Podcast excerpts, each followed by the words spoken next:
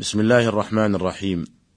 إن الحمد لله نحمده ونستعينه ونستغفره ونعوذ بالله من شرور أنفسنا ومن سيئات أعمالنا، من يهده الله فلا مضل له ومن يضلل فلا هادي له، وأشهد أن لا إله إلا الله وحده لا شريك له، وأشهد أن محمدا عبده ورسوله صلى الله عليه وعلى آله وصحبه وسلم تسليما كثيرا.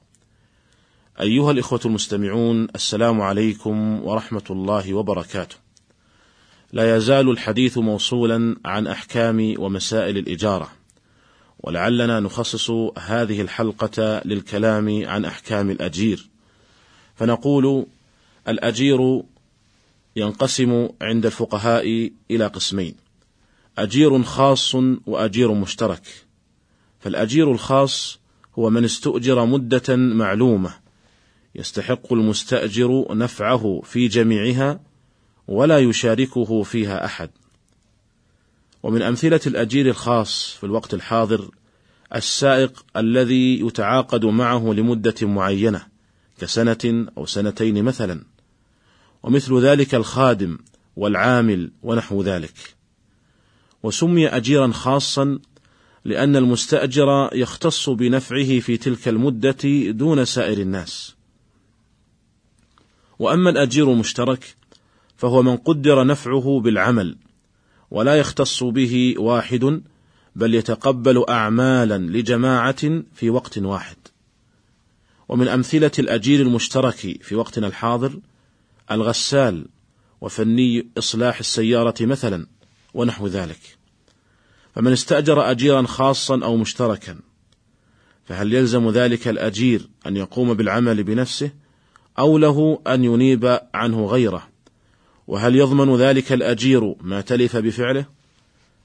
نقول: أما إن اشترط على الأجير العمل بنفسه، إن اشترط من المستأجر على الأجير أن يعمل بنفسه، فقد اتفق الفقهاء على وجوب عمله بنفسه، وحينئذ فليس له استنابة غيره.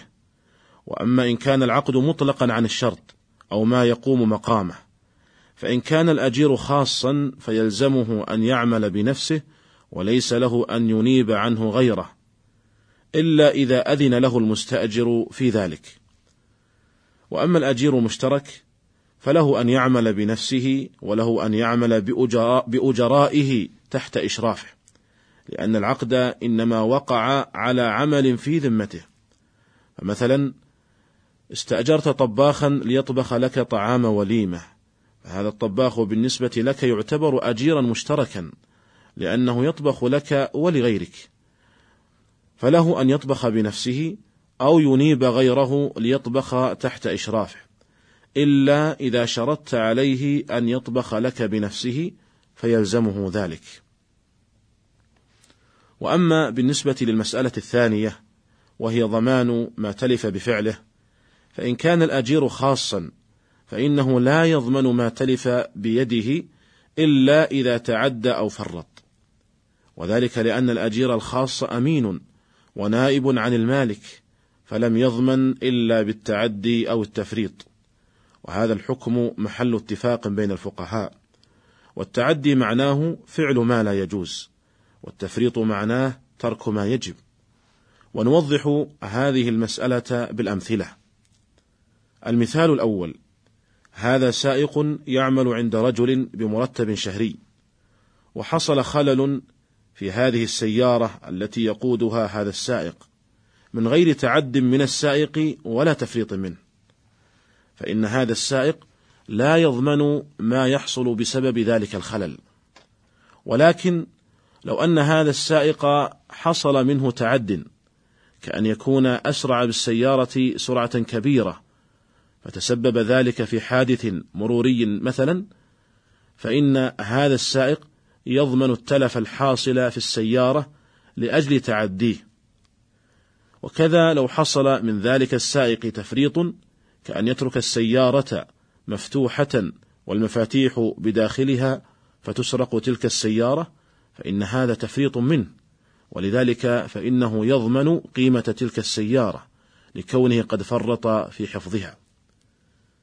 مثال آخر: إذا وقع إناء من الخادم في البيت فانكسر، فإن الخادم لا يضمن قيمة ذلك الإناء إلا إذا كان ذلك بتعد منه أو تفريط.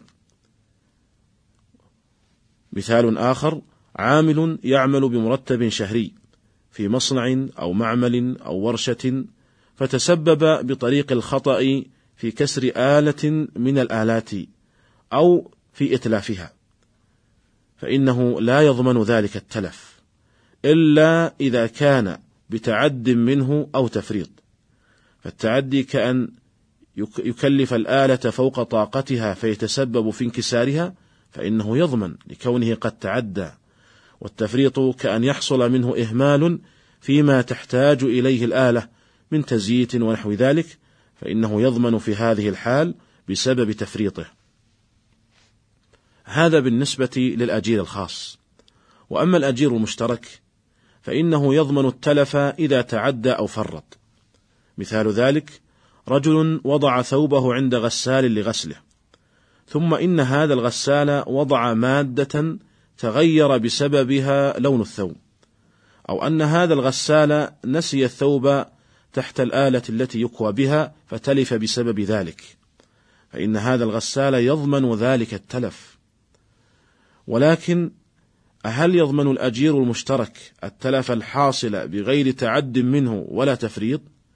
ففي مثالنا السابق لو أن الثوب تلف عند الغسال أو تمزق بعضه من غير تعد من ذلك الغسال ولا تفريط منه، فهل يضمن؟ اختلف الفقهاء في ذلك على قولين: القول الأول أن الأجير المشترك يضمن ما تلف بفعله ولو كان ذلك التلف بغير تعد منه ولا تفريط، وإلى هذا القول ذهب الحنفية والمالكية، وهو الصحيح من مذهب الحنابلة. وقد روي هذا القول عن علي بن أبي طالب رضي الله عنه، فقد روي عنه أنه كان يضمن الأجراء ويقول: لا يصلح الناس إلا على هذا. والقول الثاني أن الأجير المشترك لا يضمن ما تلف بفعله إذا كان ذلك بغير تعد منه ولا تفريط، وإلى هذا القول ذهب الشافعية، وهو رواية عند الحنابلة. قال المرداوي في الإنصاف: والنفس تميل إليه. وهذا القول الأخير هو وهو القول بعدم تضمين الأجير المشترك إذا كان التلف حصل بغير تعد منه ولا تفريط. أقول لعل هذا القول هو الأظهر في هذه المسألة، والله تعالى أعلم، وذلك لأنه أمين، والأمين لا يضمن إلا بالتعدي أو التفريط. وبناء على ترجيح هذا القول نقول: إن الأجير لا يضمن مطلقا إلا بالتعدي أو التفريط، سواء كان أجيرا خاصا أو أجيرا مشتركا. قال الشيخ عبد الرحمن السعدي رحمه الله: الصحيح أن الأجير غير ضامن سواء كان خاصا أو مشتركا، لأنه من الأمناء الذين لا يضمنون إلا بالتعدي أو التفريط. قال: ويحمل ما ورد عن علي رضي الله عنه في تضمينهم بما إذا كان ثمة تعد أو تفريط، وإلا فليسوا غاصبين حتى يرتب عليهم الضمان. وأيضا فالضمان مرتب على اليد والتصرف، فإذا كانت اليد يدا عادية رتب عليها الضمان، وإذا كان التصرف ممنوعا رتب عليه الضمان. والأجير يده غير عادية وتصرفه غير ممنوع، بل مأمور به من جهة المؤجر. انتهى كلامه رحمه الله.